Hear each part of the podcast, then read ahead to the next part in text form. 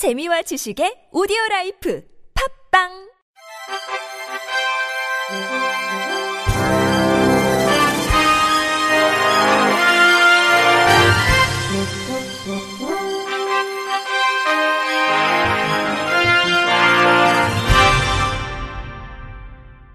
청취자 여러분 안녕하십니까? 10월 다섯째 주 주간 KBIC 뉴스입니다.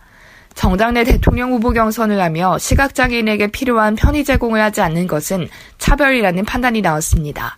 중증 시각장애인인 A씨는 2017년 국민의당 대통령 후보자 경선 현장 투표에 참여하기 위해 투표 보조용구 및 보조인, 이동 편의 등을 제공해 줄 것을 요청했으나 아무런 편의도 제공받지 못해 투표에 참여하지 못했다며 인권위에 진정을 냈습니다.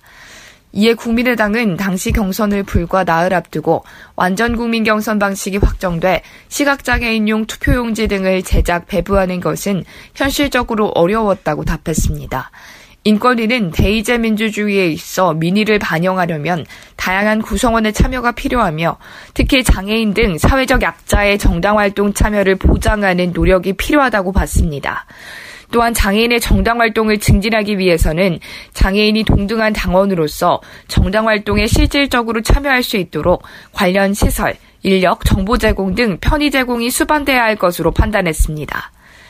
민주노총 공공운수노조 의료연대본부 전국활동지원사지부가 장애인 활동지원 수가 현실화를 촉구하며 지난 수요일부터 이른 시위에 돌입했습니다.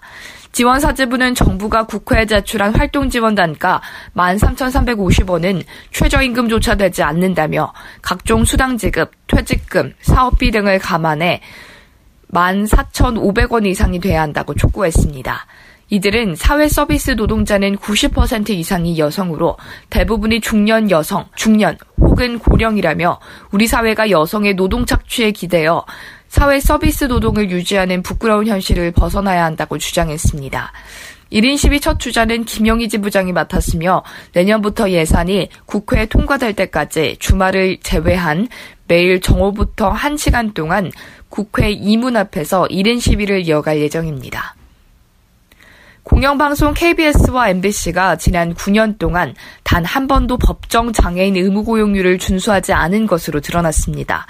국회 과학기술정보방송통신위원회 소속 이종걸 더불어민주당 의원실이 각 방송사 및 방송통신위원회를 통해 받은 자료를 분석한 결과 공공기관으로 분류되는 KBS의 장애인 의무 고용률은 지난 2016년까지 2%, 초중반을 넘지 못했습니다. 아울러 3.2%가 기준인 2017년과 2018년은 각각 2.4%와 2.3%, 올해는 6월 기준 1.9%로 법정 기준 3.4%의 현저에 미치지 못했습니다. MBC의 지난 9년 장애인 의무 고용률은 1%대를 넘지 못했습니다.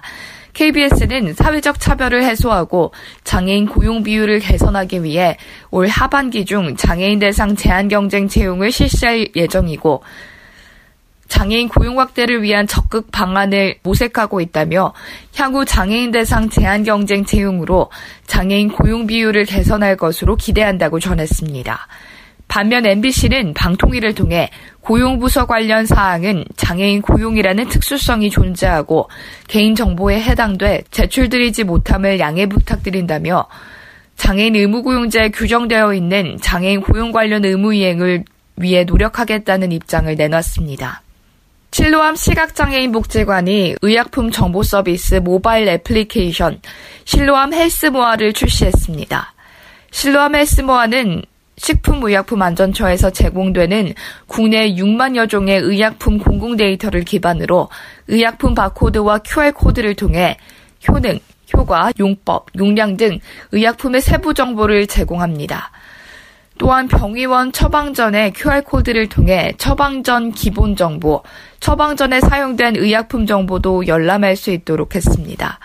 스마트폰에 실로암 헬스모아를 설치하려면 안드로이드 플레이 스토어와 아이폰 앱스토어에서 실로암 헬스모아를 검색하면 됩니다.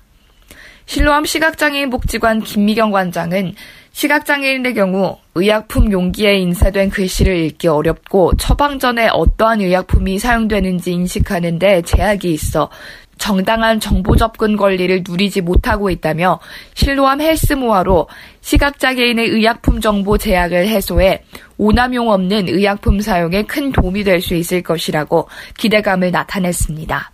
유엔 장애인 권리 협약 NGO 연대가 지난 28일 이룸센터 이룸홀에서 유엔 장애인 권리 협약 민간 보고서 공청회를 개최하고 NGO 연대가 작성한 보고서 초안을 공유했습니다. NGO 연대 이번 민간 보고서 초안은 유엔 장애인 권리 위원회에 제출될 정부의 제2, 3차 병합 국가 보고서의 문제점을 짚고 새로운 장애 이슈를 수렴해 대안 마련을 촉구하는 내용으로 구성됐습니다. NGO 연대 이문희 보고서 총괄 위원장은 등급제가 폐지됐지만 의료적 평가 방법은 동일했다며 의료적 모델 기반 의료적 모델에 기반한 장애 판정 기준을 수정했는지 사회적 모델을 적용한 장애 개념을 법률적으로 명시하고 있는지 묻고 싶다고 지적했습니다. 이어 활동 지원 신청 대상만 확대됐을 뿐 심사 기준은 전혀 변하지 않아 이전과 다를 것이 없다면서 활동 지원 심사 기준을 완화했는지 종합조사표의 객관성과 신뢰성을 담보하기 위한 조치는 무엇인지 묻고 싶다고 꼬집었습니다. 한국장애인고용공단이 직장 내 장애인 인식 개선 교육 포털을 공개했습니다. 공단은 그동안 대표 홈페이지를 통해 교육에 대한 정보를 제공해 왔으나 이용자에게 더욱 다양한 서비스를 제공하는 전용 사이트를 구축하게 됐다고 밝혔습니다. 교육 포털은 크게 사업주 및 근로자를 위한 페이지와 전문 강사와 교육기관을 위한 페이지로 구분됐습니다.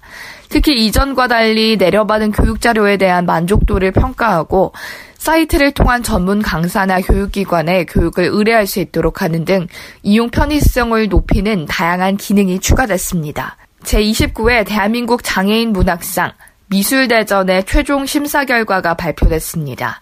대한민국 장애인 문학상 미술대전은 지난 1991년 곰두리 문학상 미술대전으로 시작돼 1998년 지금의 이름으로 개칭됐습니다.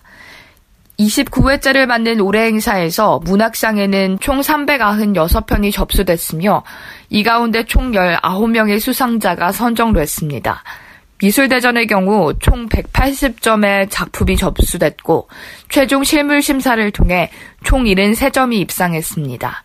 한편 시상식은 오는 12월 7일 오후 인사동 마루갤러리 지하 1층 전시실에서 진행되며 미술대전 수상작품 전시회는 같은 공간에서 12월 7일부터 9일까지 4일간 진행됩니다.